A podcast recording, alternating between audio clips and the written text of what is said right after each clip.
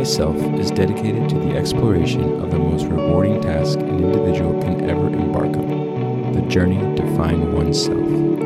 Our intention is to investigate the universal principles that have equipped our species to seek the treasure of all treasures self knowledge.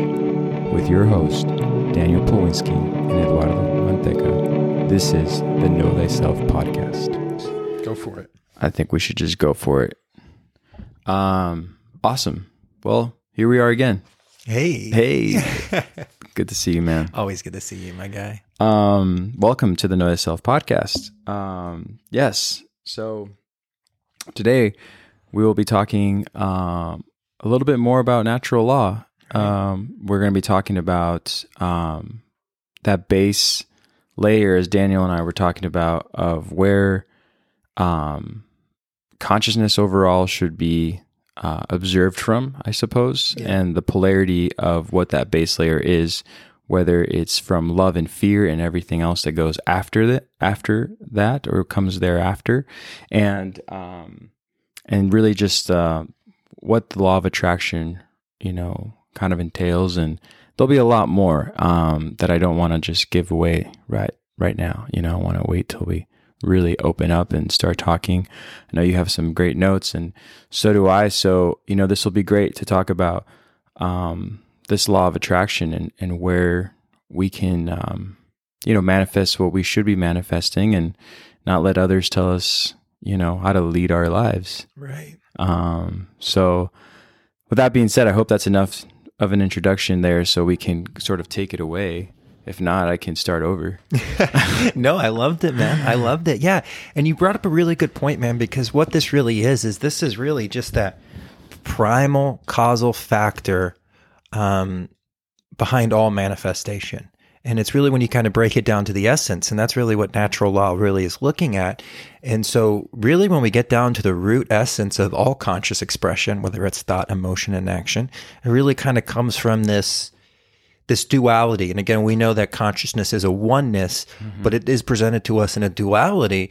Um, and this is created this duality for our betterment as long as we live according to this. And that's why it's so important to understand natural law. That's why it's really the biggest topic. It's what this pretty much this podcast has all been about natural law and knowledge of self. Um, and really, when you do break down conscious expression, it does. It, it goes down to the root root cause of it is going to be love and fear. Um, and not so much the romantic love that we would see in like a movie and how we Right. kind of perceive it in um, the West. So that's an expression of love, but love is a much more powerful thing. Again, you know, in the West, we we use love for um, so many different expressions. Right. You know, um, like you love your friends, but it's a different love than your maybe your children or your nieces and nephews. It's a different love from your romantic partner. So really, love doesn't really get its um, the most full expression in English because we've kind of solidified it as one word. And there's really tiers to love. And what we're really talking about today is universal love and more what we're talking about is the expansion of consciousness. So when we really speak about love and fear love is going to be the expansion of consciousness more pattern recognition more light to a situation right? And then fear is going to be the destruction of consciousness. So it's going to be really the confinement of that um, expression the inability to see patterns and more darkness, which again is the opposite of enlightenment, which we're all kind of working on this journey to accomplish, right? Yeah. No, I, I, I know that, um, you know, our primitive ancestors will tell you that the love that they understood was universal love. So there was no, um, sectional or there, it wasn't, uh, you know, it wasn't in a way that we have cut it up to be what it is today. It was universal in all aspects of life, and there was no question about it. And so Right. the expression was just oneness with everything Yes. you know so uh, so yeah I, agree that the the opposite of that or the polarity of that would be fear and learning how to take something so vast and condensing it to something so small and Right. keeping it at that Right. that that small perspective Yes. um, yes. but um Yeah, no, and that's that's perfect. And really the um You know, we're going to be kind of quoting a couple different individuals who've done some study on this, with Manly P. Hall being one of them, Alan Watts, of course. Mm-hmm. Um, and really, when we're talking about the language and the language we're using, we're really utilizing the language of Mark Passio, who is that current researcher. And he did a great job of one thing he's really done is simplified these very complex topics that usually can get a little too flowery. You know, sometimes we, um, you start reading metaphysical stuff and you start reading occultism and just it's such beautiful language it's hard to kind of get that hard grasp of how do i actually apply this to my life and how do i truly understand that? And mark passio did a really great job. And that's really what we're going to be kind of looking at today you know? And really what we're going to be looking at is how this natural law not only works on the independent level but how it works on the collective level and again if we're all one and there's this oneness and we're all really just one consciousness have an individual expression we're really going to see what happens to a society when individuals are not only aware of this law, but they live by these natural laws. Okay. And so, what one thing we're going to really see is the tie between morality and freedom and how they actually play a very, very close tie to each other. And the more moral um, understanding and more moral actions of a society, the more freedom they're going to have. Right. The more immoral society, the more we're going to have slavery and control, um, external control, which right. is something, you know, as conscious individuals, we um, are always trying to liberate ourselves from. So that's really going to be something that we're going to look at today. So we're going to kind of look at the aggregate, what happens when the, um, you know, the entire population is living in harmony with natural law. Um, and what happens in a if entire uh, population is not living in accordance to natural law. Mm-hmm. But we're also going to look at what that looks like on the independent, uh, indiv- individualized consciousness as well, because it always is going to start with us and then it's going to expand to the community. So we always want to do this work internally, um, and then it will, you know, manifest its way to the external. But you brought up a really good, really good point because this is the true law of attraction. Okay, so um that's something we definitely know from kind of the new age movement. We kind of get this kind of watered down right um, version of this, you know, this law of attraction where it's really for material gain, but really the whole reason why we are co-creators with creation is for the expansion of consciousness. It really isn't for the accumulation of any kind of material good or control over anybody. So again, you can you're going to be able to see how this expresses itself in the positive with conscious expression and how it expresses itself with negativity and that's going to be kind of control and I mean almost like you know just that lowercase self and kind of you know greed and corruption right. um, because you can utilize this for either way again it's a it's a tool. Yeah. Depends on what you do with the tool. Well, exactly. It's like, uh, you know, any kind of religion that's been formulated in the past, uh, at some point, you know, its true intention of being one with everything and the divine that they have spoken about becomes a lowercase g God. And then they're mm-hmm. like, hey, we're the gods. Yes. And so follow us, be with us, and we'll tell you what you can and cannot do in order to climb that ladder to the heavens, which is ridiculous to think right. that someone else could could segregate that again, you know, and break it apart when it's supposed to be so vast and so expansive, you know, in order to, for everyone to have that divine or that divinity within them. Right. You know what I mean? Yeah. Um, but yeah. Yeah. No, I mean, you brought it a point perfectly, man. And even when we look at, um, you know, one of the last prophets that we saw, um, Jesus of Nazareth, the way, the truth, and the life he's talking about this natural law principle. He's talking about when you operate from that base expression of love, right. that is the way, the truth, and the life. It's really, um, you know, it's it's following the set of these figures rather than following the established religions that come afterwards. Because remember, Jesus never asked for a religion.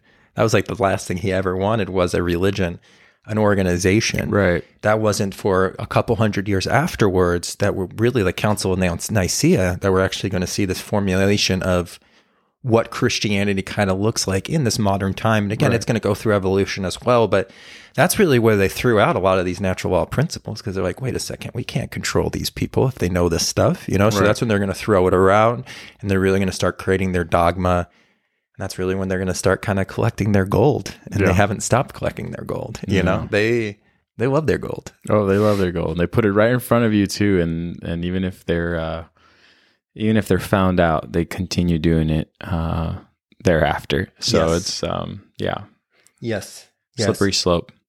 It is a slippery slope, right, man? So, um, and you know, one thing that we really want to, one of the first things that kind of gets brought up with natural law is, you know, we do live in this time where this information is available. So now, for hundreds and hundreds of years, especially after the Council in Nicaea, this was kept from people. And you would be, you know, you would be burnt at the stake if you shared this information. This is why alchemy was a language of symbols, so they could actually communicate these principles to each other um, in some sort of protection. But again, if you were caught doing alchemy, it was pretty much a uh, your fate was pretty much sealed. So it, it was something that really wasn't promoted, and it wasn't until a couple hundred years ago that we really started reigniting this information.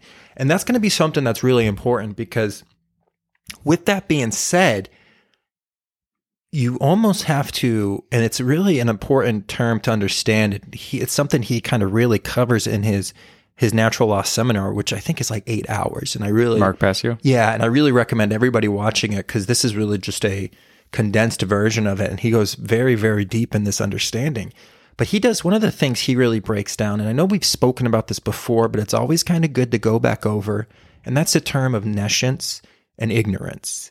And we really do live in a time of ignorance and not nescience. So nescience would be there's information that you don't know about, but you're not really expected to know about. So, like, say me and you were, um, say we were peasant farmers in like Russia and we lived, you know, hundreds and hundreds of miles away from any metropolitan area. And it was just like me and you in this field, right? We wouldn't really be expected to know these natural laws. Now, again, we'd be living with nature, so we'd probably have a good understanding how natural law works, but we would never be really educated on the actual terms, right? We wouldn't know the exact terms of this, but we would kind of see how it would play out. But we really wouldn't be expected to understand that, right? That's opposite of today because this information is everywhere. At this point in life, we are really doing ignorance. So, ignorance is you're actually ignoring this information. Right. Nescience is like you're not expected to know this information, right? Um, again, it's going to affect you either way, but it's a heavier burden when we're actually ignoring this information, Right. that ignorance. Um, and that's one of the things that kind of we're going to talk about today because through this principle, through this essence of love, the whole idea that internal expression, the first expression that you go through, is knowledge and kind of accepting this information. And being able to accept new information is going to be really important in how natural law kind of flows through you. And we're going to kind of see it.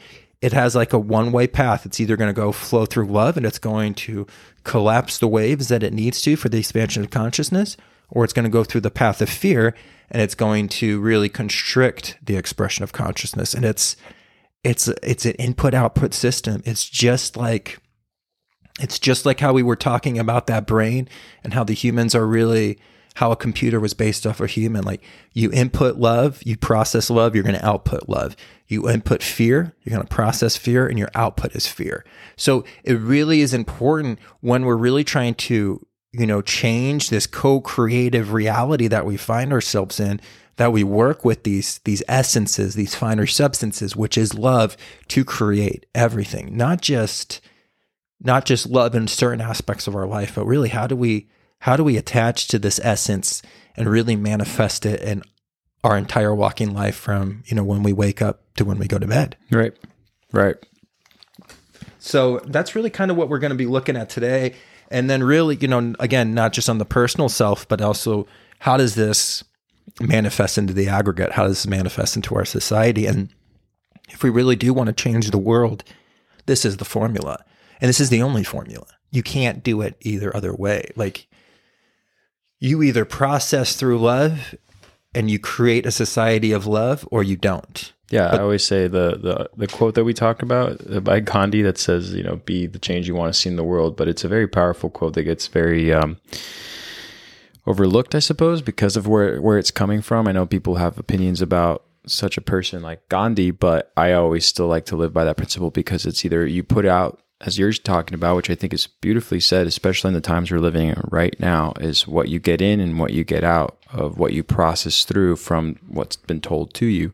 Um, you have a free will decision to change that. You doesn't mean that you aren't aware of such consequences that are being presented to you, but you are aware of what lies deep within you, which is truth. And we're all born that way. You know, no one's born out of hate.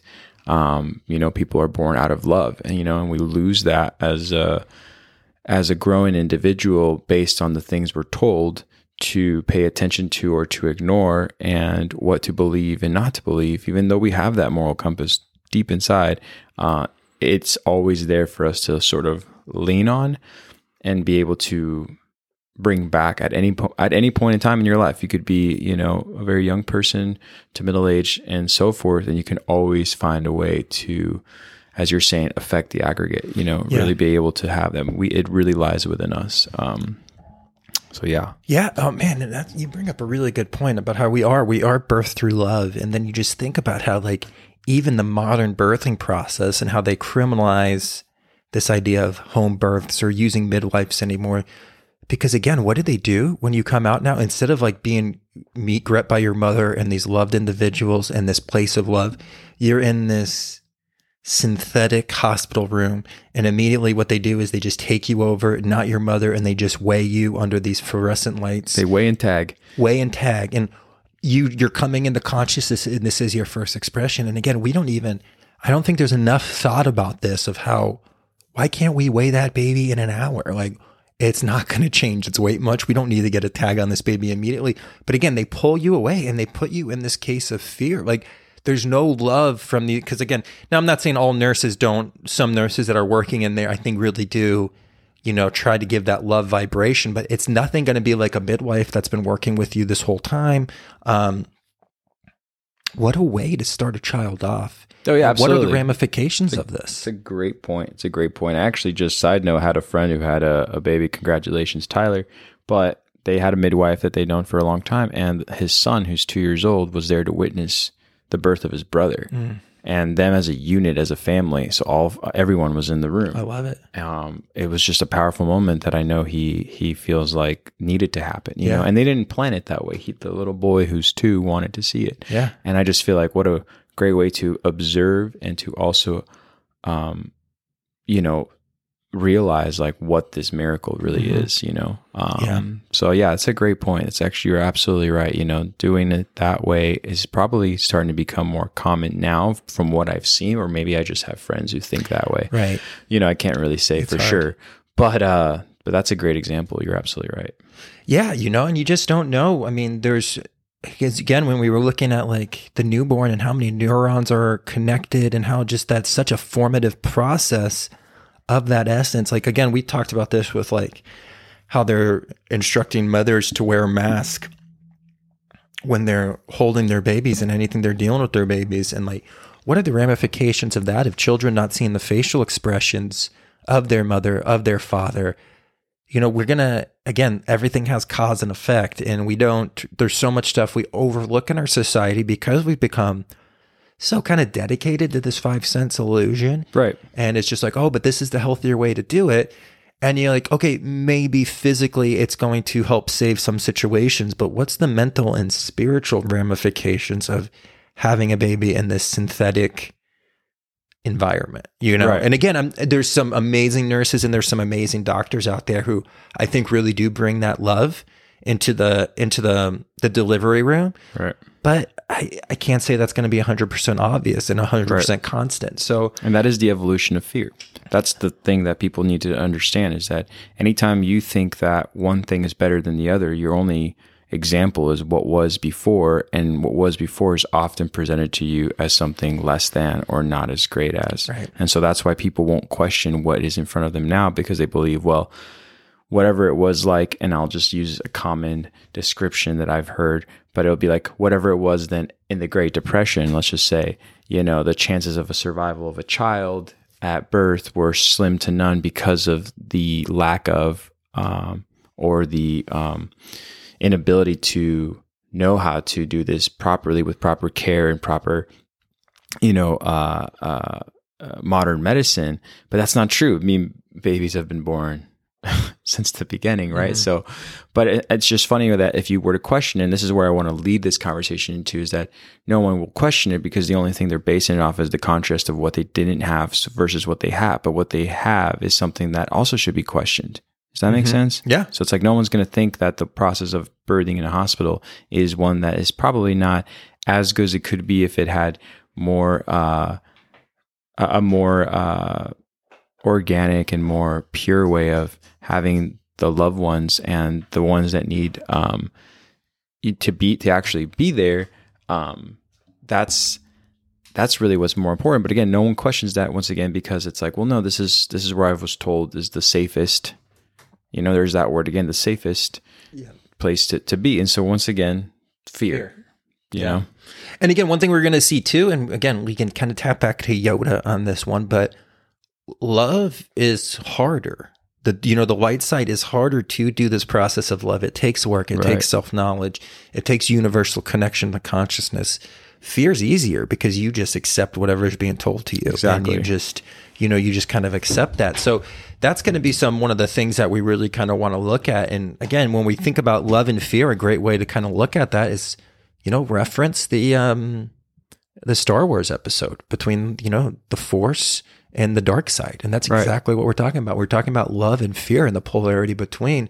And again, you know, Yoda says that he's just like you know when Luke asked him what's stronger, the light side, you know, the Force or the dark side. He says the dark side stronger. He says no, it's it's easier. It might be like sexier, you know, because you control people and people and you can manipulate, but no, it's not more powerful. It's just easier. And that's going to be one thing we see. It's ease, self knowledge, self sovereignty is full time work. I mean, but it, that's why we're here. And that's what we need to overcome this understanding of this is why we incarnated was to learn ourselves. This is the main goal of consciousness. Right. So it's our ultimate job. So of course it's going to be a hard job to do, but the payoff is the evolution of consciousness. It's uh, you know, a, a loving society based off of love, peace, and grace rather than fear, which we find ourselves in now. Right. You know, um, and one really interesting thing before we kind of break down how these expressions actually work is Dr. Emoto, I think was his name, um, did some really amazing experiments. And I'm sure this is something that most of our listeners know about, but if not, definitely look it up. And his last name is E M O T O if you want to look it up. And what he did is he was studying water. And what he did is he put some water and he played classical music and mm-hmm. just told this water, like, I love you, was giving it all love energy, right? And then he had different water that he played like really aggressive music at and he would yell at.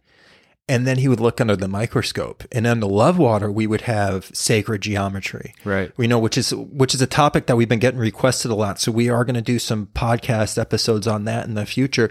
But we have the most beautiful shapes in the world. Like we literally have, you know, um, just the most beautiful things. It's actually like what we see the patterns that Venus makes in the night sky and the pattern that Jupiter makes in the night sky and just universal design and these universal patterns. And then you look under the ones that were based in fear that he just yelled at and they they're dead.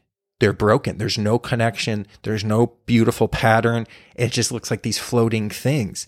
And he just was showing, you know, this is why it's so important that you should bless your food. It's something we don't do very often. Like everybody takes like pictures of their food now in the West, but really like praying over your food is a really powerful thing for you to get that nutrition. Um, blessing your water and actually like really sending love force into that water is such a receptive thing. We know it's the it's the um, archetype of the feminine, which is the receptive principle of consciousness. So it's it does it takes an energy, and it it takes in the energy that you give it. And he really was able to show just the ramifications of what happens when you lead with love and what happens when you lead with fear. And it's Absolutely. it's literally dead that you're you're you're drinking death or you're drinking love. Yeah. This can be applied to every situation in life. Yeah, and that's no. something we have to be aware of. So yeah, there's several disciplines, and, and I, this is something else that I know we're going to bring up on the podcast. But there's several disciplines that I want to cover within um, our future episode that will describe how to you know better that process. And what I mean by bettering that process is there's disciplines like just simple breath work. So there are several studies, and I won't mention the names of those studies just yet. So I'll save it for the podcast, but they'll just talk about the way you inhale and exhale is completely restructuring your cells. Um, what you don't do and um, how you do it in an incorrect way will also have a negative consequence onto mm-hmm. you, which people know about. They'll know when they're not really consciously or or they're not consciously participating in in something that should better themselves, and they're just going based off of once again fear. Mm-hmm. And you know, if anyone's ever had a, a real panic attack, and I'm sure there's several people out there, they'll tell you like you know the root or the base root of where that came from came from total chaos, right. came from total unexpected, um, convoluted thoughts that could have been controlled with the simple uh, change in vibration or change in, in um, that uh, approach to just simply breathing. You know what I mean? So, yeah. Uh, I know we'll save that for for the next uh, few episodes ahead, but uh, go yeah, on. Absolutely, man. So you know what we kind of want to do as we kind of lead on this discussion uh, discussion is we're going to kind of take a look now at this this natural law expression, um, and this is a chart that I got from that. Um, the lecture, yeah, that lecture, that natural law seminar, and this it really does. It breaks it down a perfect way, and we'll post this on the website as well. Um, but what we're really looking at is this positive and negative expression of this generative polarity. Okay, and this is that generative energy that we talked about in that lost principle um, episode, that generative factor of the heart, and that G, what stands for in Freemasonry. And this is how you can generate that energy. So that generative polarity is just like we talked about the positive generative polarity, what we use to create the positive one is going to be love. Right. We can almost just coin that as consciousness. The negative aspect of that is going to be fear. And we could almost um, equate that to unconsciousness. So love is consciousness, fear is unconsciousness, right? right? So the initiating the initiating expression, so kind of how it starts, that positive love consciousness is going to be its start is going to be knowledge, and that's going to be the acceptance of truth, yeah. the alignment of truth, right? This is a and we've talked about this. This alignment of truth is a leap of faith. But as we go through this process, we will see that we can actually quantify this experience with causal and effect understanding. Right. Okay. So you only have to do that leap of faith with truth once. And then once you do, you'll be able to see the effects and then it will become knowledge. Right. So you, it does, it takes that first leap of faith to be like, is there such thing as truth? You put it through the scientific experience and this conscious expression, and then you see the outcome and you can validate your expression, which is very important. Yeah. So that kind of fits into the idea of you can't, um, you can't not, te- you can't teach how to be unselfish. So the idea of of that, and you can correct me, but I'm asking the question based on what you just said because once you really realize you're being, you know, selfish, then you sort of release yourself from the prison you put yourself in. Yeah. But to teach it to someone, they don't really, they have to come within, they have to know how to do that themselves. Mm-hmm. You see what I'm saying? Like, and that's something that I've been reading about more that, you know, no matter how much you try, that person has to come to that realization on their own that they were being, you know. Yeah. Is that kind of what we're talking yeah. about here? Yeah, well, I think too. Um, you know, we get taught this um, this illusion of scarcity, and what yeah, we're going to, you know, and so what we're going to see is that love is this abundant energy that's infinite because it is. It does come from the infinite. It's the expression of the infinite. So it takes that person to understand that you know, if I have 100% love in my heart and I give you 100% of my love, I still have 100% love. It's not a finite thing, it's infinite, mm-hmm. right? So you have to go through that process where selfishness, that's going to be from an idea of scarcity. Right. Okay. So you don't really see that generative energy and you're not awakened to that generative energy to be like, oh, I actually need to share. I need to take care of other people. You're living in that five sense illusion of scarcity right? So it is it is an internal realization and that's kind of really important because when we were talking about that process of really coming online and grading consciousness a lot of it is unlearning what we've learned rather than right. learning it. You know what i mean? And that's kind of what that process is. Um, so again if we're coming to that negative aspect like you just said selfishness how that initial expression is going to be how that ex- is going to start is ignorance refusal of the truth refusal to see the generative force of that love energy, Right. refusal to even understand that there's a final finer substance, right? This is me, me, me, me, right? This is that idea of scarcity. When we know that internally the infinite is infinite, so there is no scarcity to love. But if you don't want to look at that and you want to ignore that that's even exists and you just want to perceive the four elements and the five senses, you're going to ignore that information, right? And that's going to come from fear, mm-hmm. okay? Because you're unconscious. You're really not actually processing. You're just living with the sensation of life. You're not actually validating the sensation of life.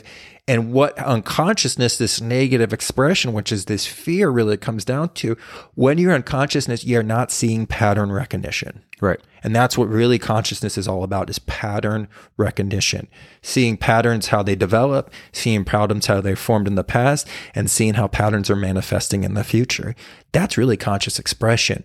Um, you know, a part of other aspects, but that's really the big part. But if we're on consciousness and there's darkness, we're not seeing those pattern, we're not having pattern recognition. Right. And we're not seeing the beauty of the universe. And that's when we're yelling at the water and we're not worried about the patterns that are in the water because we don't even believe in those patterns because we're turned off. Right. And that's where I think an ancient word that we all can familiarize ourselves with, like faith, can come from. Yes. Uh, people don't, and I know they, it gets moved into the category of religion and what has been taught, um, or a religious doctrine that's been taught, you know, but really it's the original origin or the origin of the word faith is to be able to understand that that pattern recognition does exist within everything and with within all i mean all around us. And that's where faith really would come from in the beginning. And people have even taken that word and just been like oh if you're talking about that then forget about it. So we do have to find uh, a new approach to understanding what this this pattern recognition is you know? Yeah. Yeah. And again, they hijacked faith, right? Right, because now you have to have faith, or if Yeah. you don't have faith, you're going to burn in hell. yeah That's fear. that's fear yeah right? It's not through this, oh, you're going to expand your consciousness, you're going to become a higher individual, and you're going to obtain that Christ consciousness. They're just like, you need to have faith, or you're going to spend eternally burning in hell, right? Because again, unconsciousness, darkness, control, and that's really what we're going to see. So again, so we've seen the that the expression, the positive expression of love is consciousness, right? And this is that generative polarity, right? So we have the love versus fear. And again, one thing that I really liked about that episode, um, this this lecture is a lot of times you're going to hear love and hate as kind of these polarities, but I really do like how he broke it down into fear because you really have to fear something and be unconscious of it to hate something. Right. So fear actually is going to come first. So really when we're looking at love and fear, these are the like prime primal essences of conscious expression. This is the, how you get it down to its source. And when you go even further than that, it's just universal consciousness. Okay, so this is the positive flow of nor- of universal consciousness is love. That negative, um, false expression is fear. Okay, and that's just the absence of it. So it's really not. like You- light and darkness that we talked It's like light and darkness, right? But it's really just it's just that absence of love, right? You know, so it's really one of the it's it's almost like this illusion that we give ourselves in this five sense of fear, but it's really just the absence of love. There's really no such thing. It's just the absence of love, right? right. or a single um, experience. Mm-hmm. That's a very dangerous road that I know a lot of people um, don't get themselves out of, or a mental state where there's a couple experiences that have jaded them, but there's so many more experiences, probably within the thousands that you're going to have on this journey here. But the one or two that happened to you was enough to sort of seal you or close off the ability to receive love altogether. Yes, You know those I mean? that because again, it's that finer substance, man. So you you really have to have your receptors open, and and again, we do go through trauma, and I love how you brought that up because we all go through experiences where we almost feel like, you know, what is this all about? Like, you know, whether it's a breakup or the loss of a loved one, and it just it kind of it makes you hard and cold. But if you if you really feel in that and you really go deep down inside and you really embrace that pain and kind of let it form into you, you realize that what it's doing is that fire that's creating is emptying that cup of emotion and you feel like you're never going to get that water back, but actually what it does is it empties that cut cup, puts it through the furnace and makes that cup deeper. So when you go to collect water again, which is this emotional energy, you collect much more. So you go through that fire of introspection, that fire of trials and tribulations. But when you actually go through that process with love still behind you, and even though you might not feel it, you really just have to make that free will decision and that faith that it's there. You come up and you are able to collect more water than you were before. Absolutely. And that's so important, you know, because gosh, it's so easy, man. It's so easy to become jaded. It's so easy to become bitter, especially in this world that we live in. Just to be like to throw up your hands and be like, "Oh, we don't stand a chance against these social engineers," right? But that's exactly what they want. They want you to turn offline. They want you to live by fear. They want you to live in an idea of scarcity. They want you to live in this dimmed existence because Right. they know that you are an expression of light. And the problem is, is if you turn yourself on, you're going to blind them because they live through fear and they kind of populate fear. And that's kind of what we're kind of talking about today. you know? Absolutely. And that's where there's there's hundreds of metaphors for this and and I know that we've talked about it, but you know, say the flow of water that runs through the Nile will nourish the ground that is black and turned black um, before something actually grows out of it. Right. And if you want to listen to people that be like, that soil is done for, like, Mm-hmm. look at it, it's black. You have enough time to sort of second guess. And if you know enough how to really cultivate, you'll wait and see. But if you don't, you'll just listen to someone else telling you, like, you know, there's nothing here while they just reap the benefits of everything that will come after you sort of, you know, pull away. And then they're like, yes, now we have what we want. You know what I mean? They're doing that to us all the time. time. And they're doing it right now to us, right to our faces. And that's why it's hard to have any of these discussions with people who oppose you, not because, you know, that it ends up being a discussion that leads to nowhere, but it's it's hard because people are, are wanting to point to evidence. Mm-hmm. And once again, that evidence of be, the soil being so dark mm-hmm. isn't enough. It's not substantial enough. You must wait and see of what will come from it. But people, yeah, Because they're lacking pattern recognition. Right. The other people know the pattern and they're like, no, there's the seeds germinating under that. right, So they're, they're not going through the process. They're not going through this pattern recognition. And it's the same thing with how they get us. So, um, you know, they, they told us astrology was bunk, right? They told us alchemy was bunk. So what they do now is when we go through any kind of traumatic event, instead of you going through that process, what they do is they numb you with a prescription for depression. So you know what? You're going through a tough time. This isn't a pattern. You're not actually growing any new seeds. You just need to be numb. Right. And that's what we have. So we have this this whole idea of numbing, and it's so funny when people like mock you for studying astrology and character development, but they're so fine with people being on a prescription for the rest of their life. And you know, if there's people that are taking the prescriptions, yeah, there's there's times that we have to you could you might have to do that, but you really want to get self-sufficient when it comes to your mental and your spiritual health and it, and it's going to take work for sure.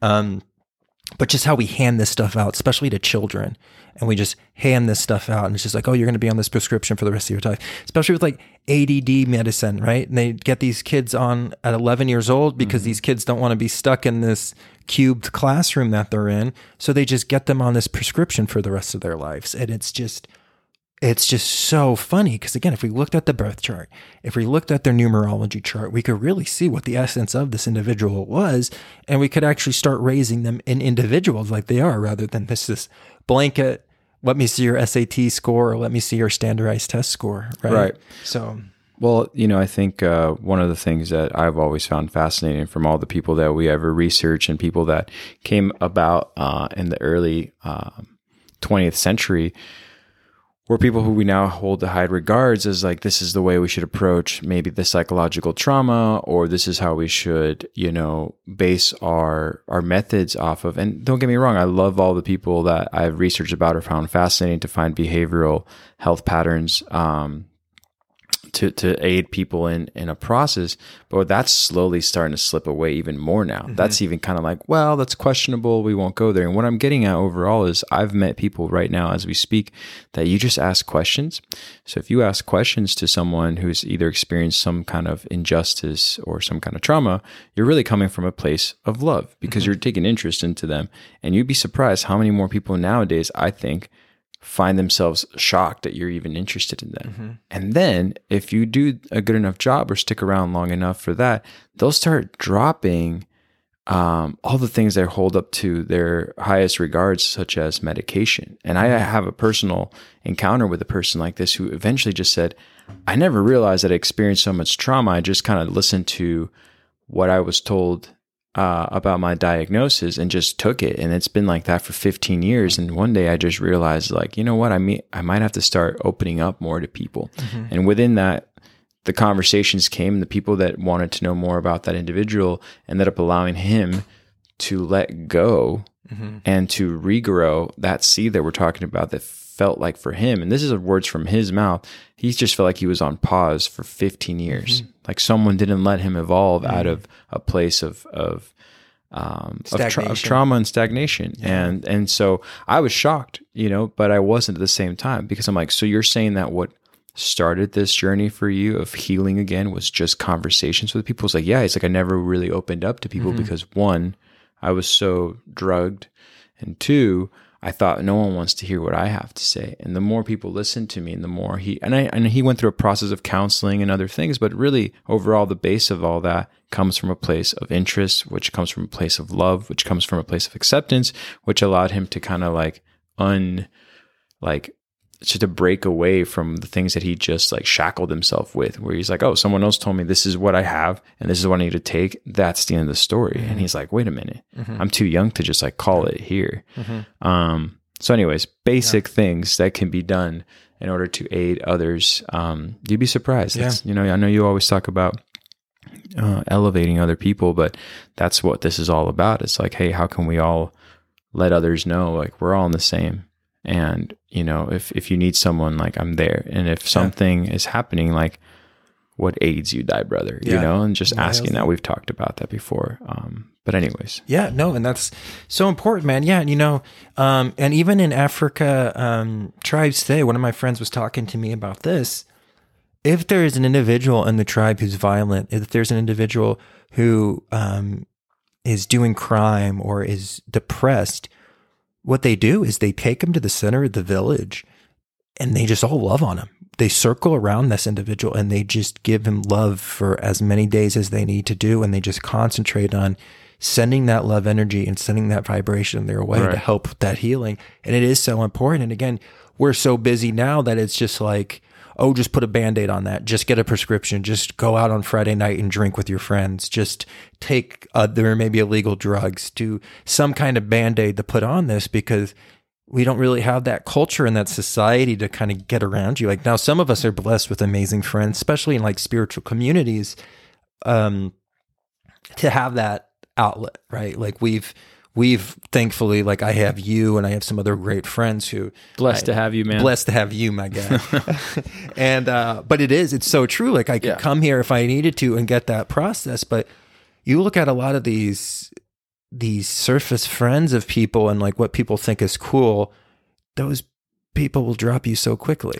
And right. we've had that experience. You've had that experience of being with people because you thought they were cool, and then when you actually needed them, they were gone. You know, yeah. like I mean, going to um like we would see this a lot at like, you know, like even at like when we were at ASU, you would see mm-hmm. like fraternity guys like like all getting in a cab together and one guy can't fit and they'll just take off without the guy. And he's like what? And they're just laughing at him. Right.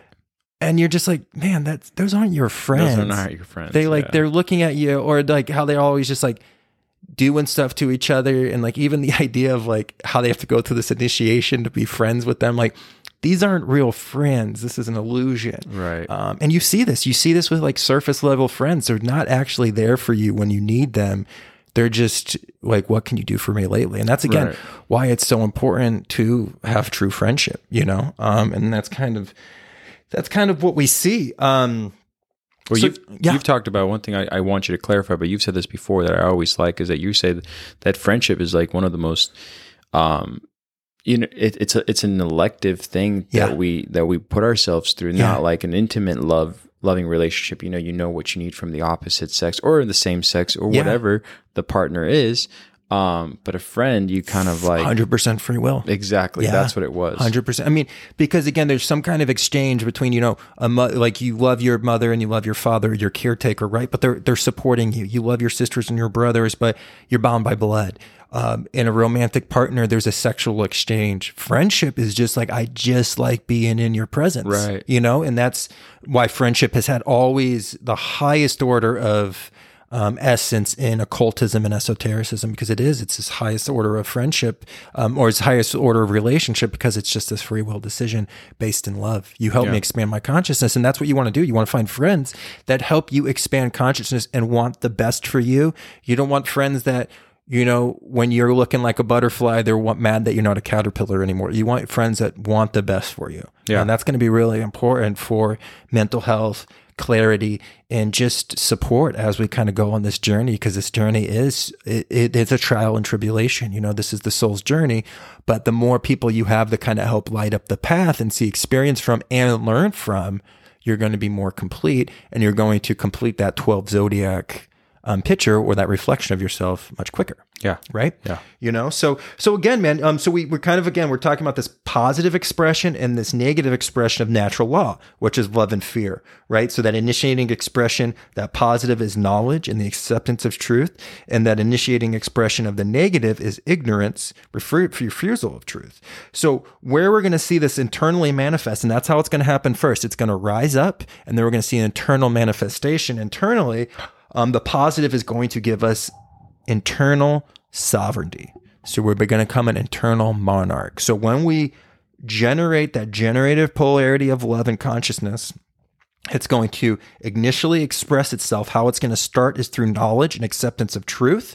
And what the internal expression is going to be. So, what happens inside of us when we manifest love is sovereignty, internal monarchy. This is the individual. Okay, not the, the individual, not divided. This is the individual that's from the left side to the right side is balanced. It's as I think, so I feel, Right. so I act. And that's this process of love is taking us.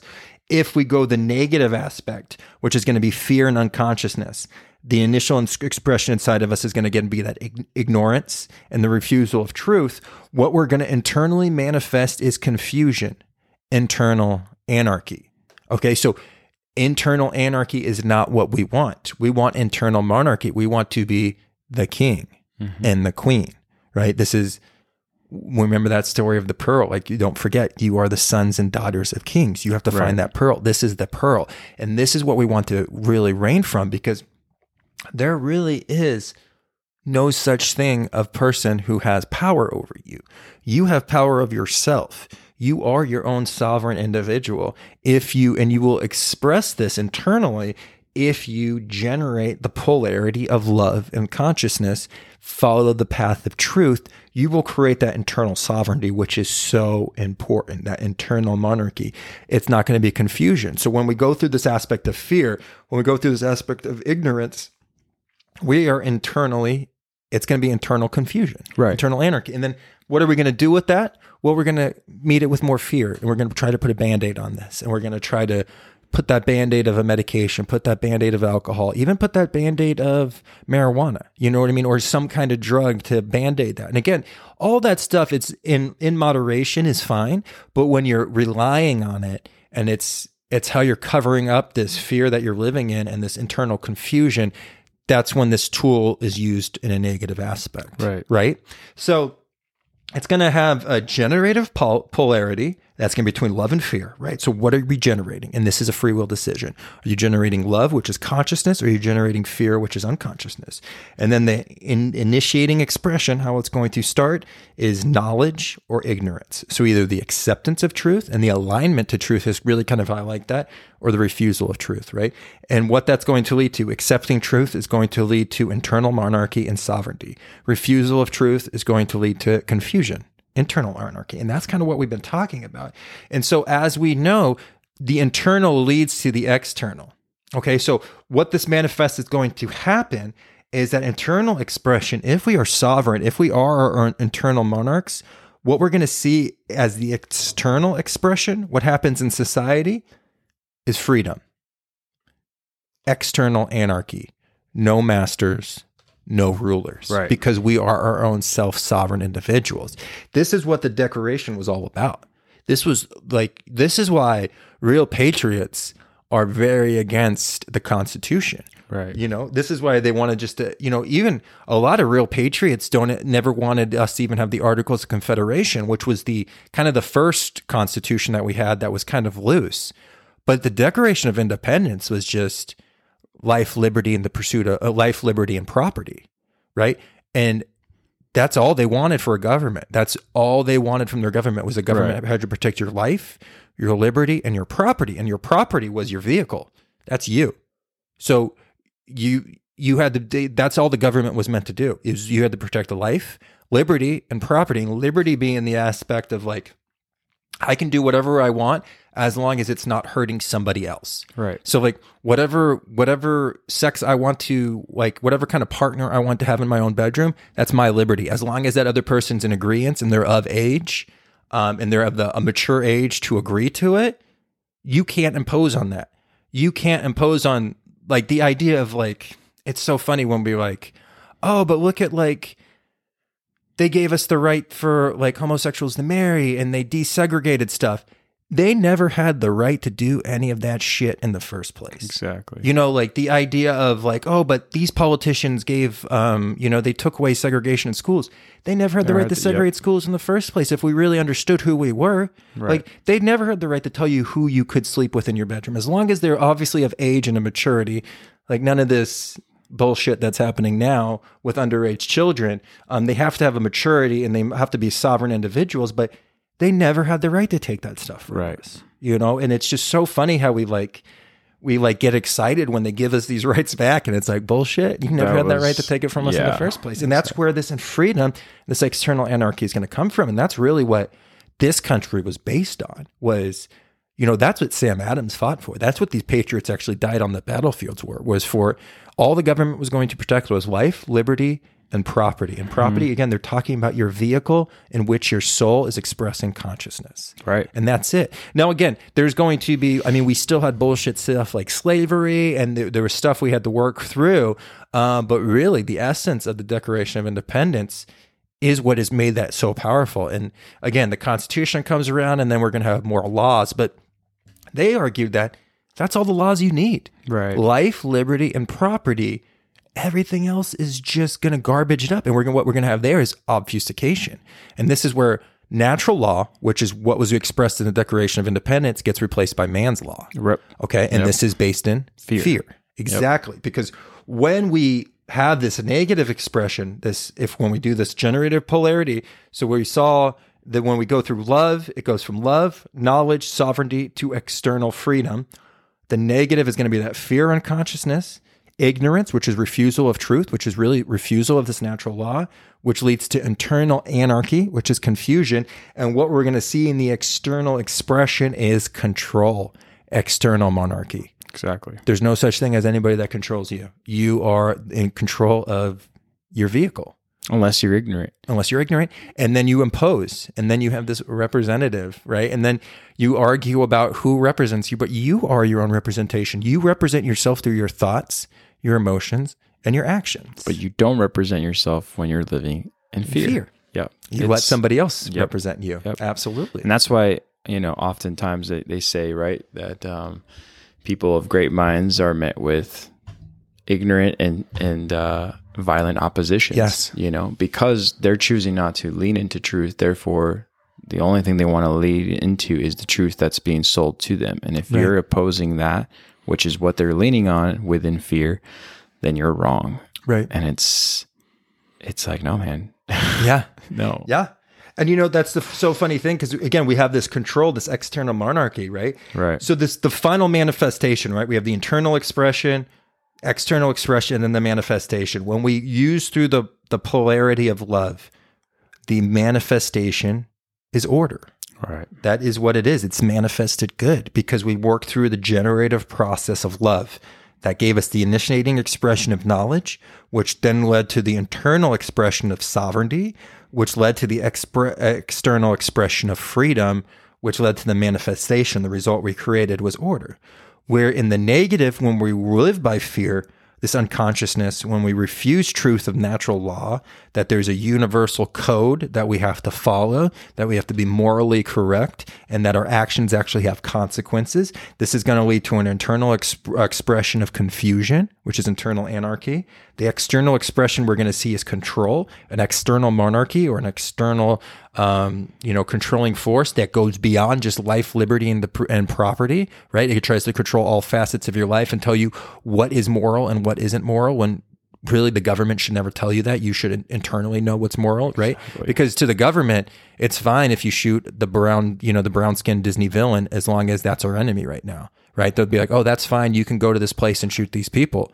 Uh, no, like you don't understand the consequences that are going to come from this. Like you're not going to know the consequences of like even police officers who, when there's people rioting or when there's people protesting to get their natural rights back and they become violent on them, they have to understand that the karmic consequences are going to hit them first before it hits the people who give them that order. Exactly. Right. You know, so this confusion and this internal anarchy allows the government to be the arbitrator of truth.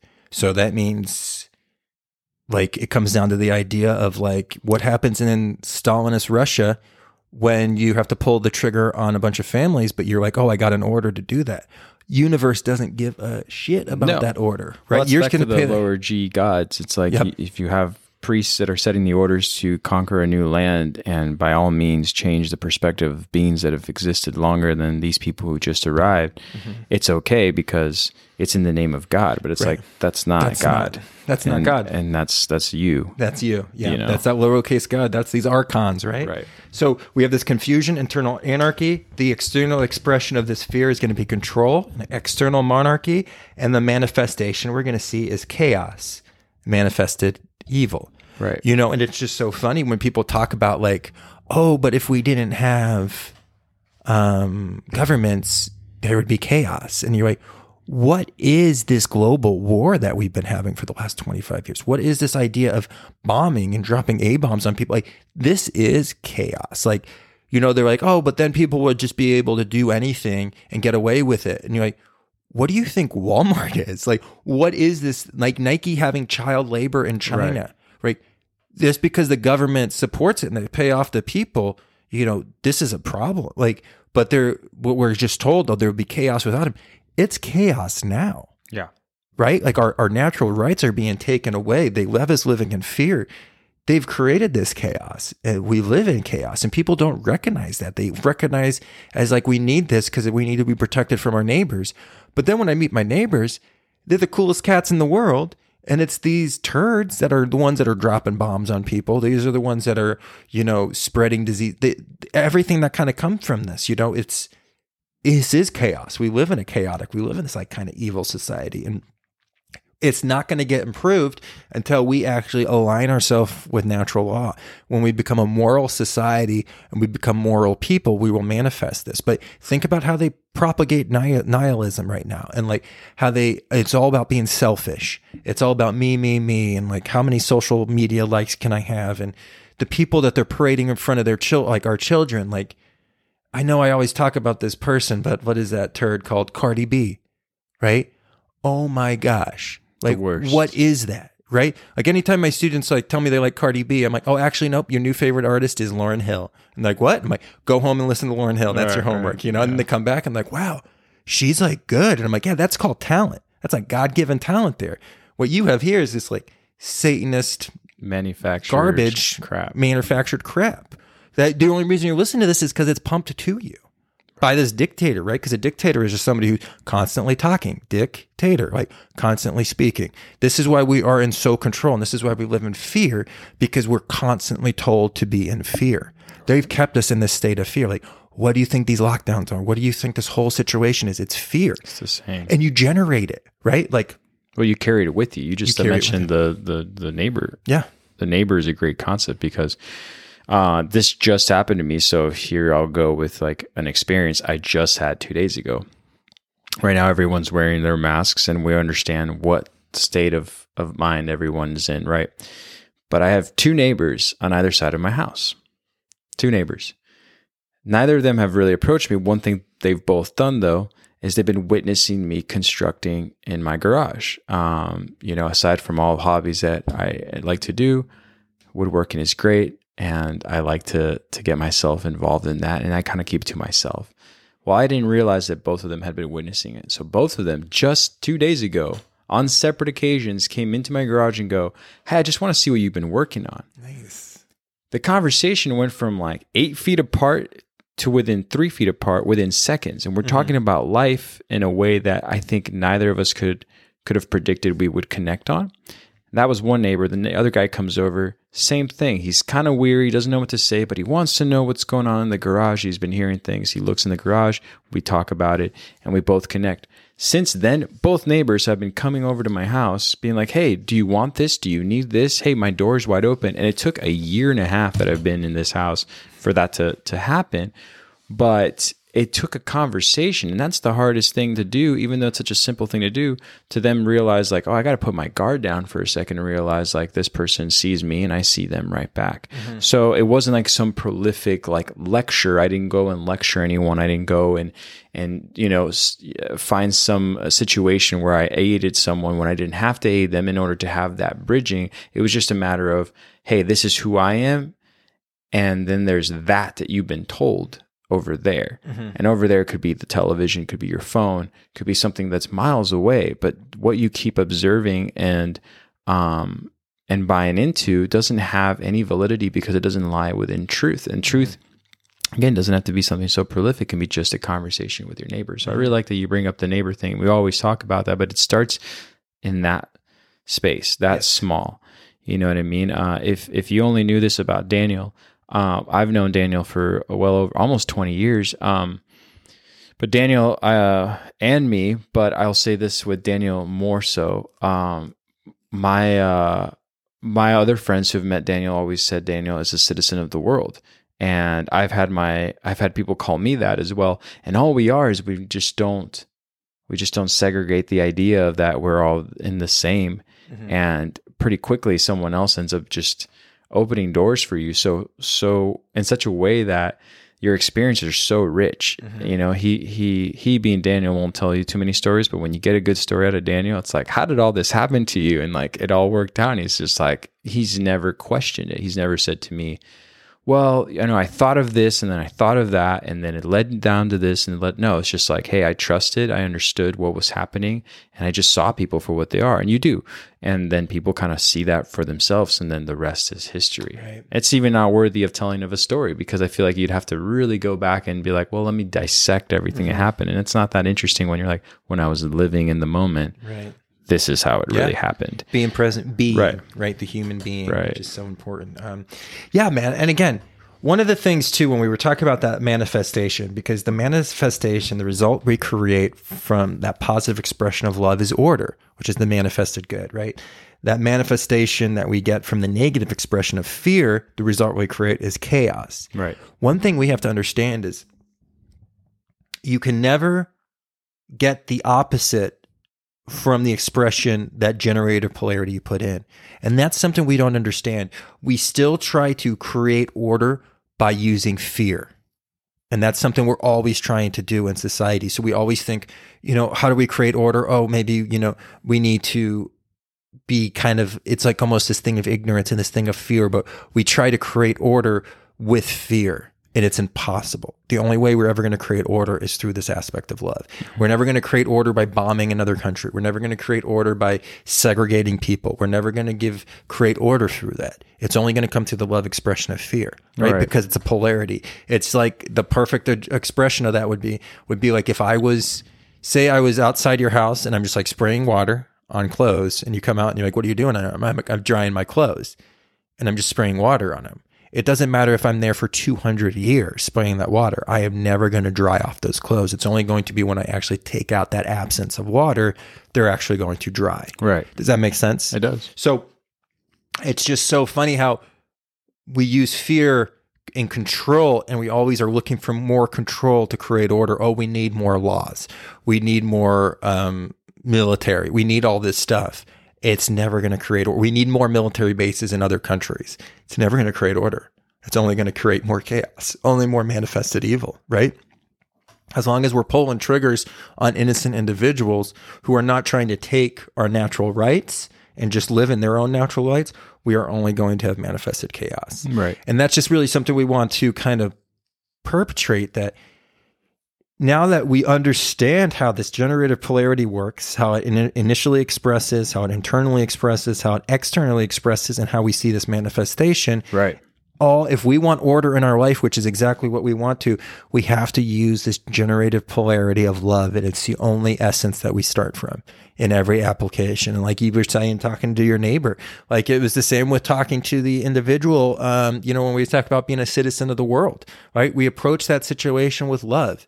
And even if there was somebody who maybe was going to pickpocket us, we were so loving in the beginning and still aware of ourselves, like still protecting our bodies and being conscious of the situation that this is a stranger, but it doesn't open up that opportunity. Do you know what I mean? Oh, so, yeah, you know, it's just this, again, this natural law, natural being it's inherent, having a basis in nature, reality, and truth. It's not or made uh, caused by mankind, and the law is an existing condition which is binding and immutable, so it can't be changed. So, this natural law of love versus fear. There's nothing you can do. You either align yourself with this and you feel pleasure and expansion, or you work against it and you feel pain and darkness Right. between light and darkness, the, the force. The force. The force between the force and the dark side. Yeah. Right. And it all comes down to these free will decisions of what do you do? And we have to understand again causal factors. Right. It all starts with us and it all, starts as this internal realization of what are you manifesting, order or chaos. Right. It's going to be a choice between love and fear. Right. No, it's a, it's a better understanding of who we are, where we're coming from, and how to apply what we want to apply within, I should say, a more sound way of approaching things. Yes. And uh, yeah, if if, uh, if you haven't listened to the Lost Principle, that's a good episode to go back to. Uh, we've covered so much since we started, Yeah. but the Lost Principle and talking about um, this generative uh, uh, law, I think, or this idea, um, is really good to go back and listen to that to really understand how to do that. You know, Right. how to really put that together. Right. It all starts Um, with us.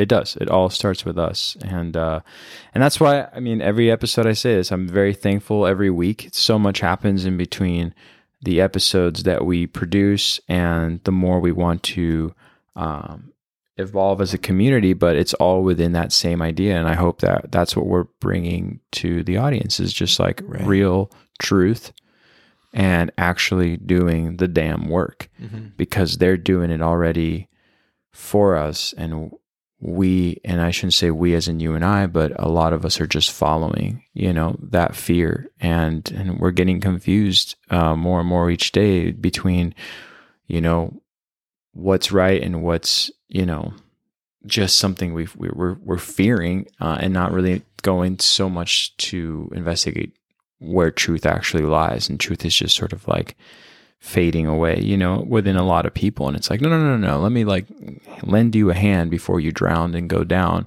and let me pull you back out and you can do that once again very sim- in a simplistic fa- fashion like talking to your neighbor as we always say um but yeah i hope that that's what we can do with this podcast you know every every step of the way Yeah. Yeah. And you know what? That's that's interesting. And there's something we're going to kind of talk about, and it's called the Matthew principle um, from the Bible. And it's and it states, "For those who have everything, more will be given, right and for those who have nothing, everything will be taken." And this is, and again, people talk about this in like terms of economics, and they actually think it's like this um, negative aspect. But what it actually is in regards to truth right the more people, the more you have truth, the more you'll be given. And that's um, expansion of consciousness. That's love. That is a better understanding. That's pattern recognition, a higher perspective on life, really becoming that chess master. And for those who have nothing, all will be taken. And what they're saying is, you know, the closer, the more you go off of truth, the potential to fall off the cliff into five sense rea- like five sense illusion exponentially grows and you really are playing with a dangerous game. So when we talk about that Matthew principle, and we'll do a whole lecture on the Matthew principle because it's again it's used in economics. Um, and again, I think Jordan Peterson talks about it. You can see this like in Monopoly. You know, when the people start getting more pieces, they end up collecting that whole game. But really, what that could be an illusion for is truth. It's not so much a material thing. Right. It's it's on this idea of universal knowledge. The more the, the the people that have everything, the more will be given. Right. And those who have nothing, everything will be taken. And it's with this alignment with truth. The more you're aligned with truth, um, the more you're going to be given when it comes to, you know, love, peace, and grace. Absolutely. Absolutely. There's people who don't really understand that expecting something, you will receive nothing. Expecting nothing, you will receive everything. It's it's it's a something that we all kind of know, but uh, it all has to do with where it's coming from. Right. What is that generative principle that we talked about? Where is it coming from? Um, and uh, yeah, I uh, I really my hats off to you, man, because this this conversation I've been wanting to have for a long time since conversations amongst my family and amongst my friends is in such um such a low vibration at times because of what they're deciding to choose or what they're choosing to to believe. And so, you know, we may not reach them today, but you know, we continue this pursuit and Right. we'll reach them one way or another because I mean, who wants to live in fear anyways? You know what I mean? Right. Yeah. So um well my guy, I think that's that's all I have to add to, to, to yeah, today's yeah, topic. Yeah. absolutely. Well, again, we are so thankful for being here this week with you. Thankful again for all the uh, wonderful patron individuals as well. So Absolutely. big shout out to everybody there. Yeah. Uh, people are always kind of updating new videos. Eddie and I are working on one right now too, so that's going to be really exciting. Um, so stay tuned there, and then also these videos will be eventually posted on the website, and as well as we got some new blogs coming up. But uh, again, we're just so thankful to share this time with each and every one of you. Absolutely, man. Always thankful. Always thankful. Um until next time. Until next time. Breakfast is the most important meal of the day. Not only does it give us the energy we need, it also gives us an opportunity to make a positive environmental impact. Earthling Food Company originated from the simple truth that what is good for the body is good for the planet. They create delicious, plant based food that lifts us up rather than weighs us down. That's right, you will never find preservatives, refined sugar, oil, animal products, gluten, or any other crap that is environmentally destructive. Only the good stuff. Would you like a hearty granola that is both delicious and healthy? What, what about uh, something with zero cholesterol or an alternative to scrambled eggs? Earthling Food Company has you covered. They are a brand new husband and wife startup, so check back regularly for new products. Greg and Jen have been listeners and supporters of the Know Thyself podcast since our very first episode. We first collected on a philosophical conversation, and then through the conversation learned about this really exciting new project that they were creating, which is a organic, amazing granola that they want to share with all the listeners of our community. Artisan granola and seasoning make a great holiday gift. Visit earthlingfood.company. That's earthlingfood.company. Did you say earthlingfood.company? That's exactly what I said.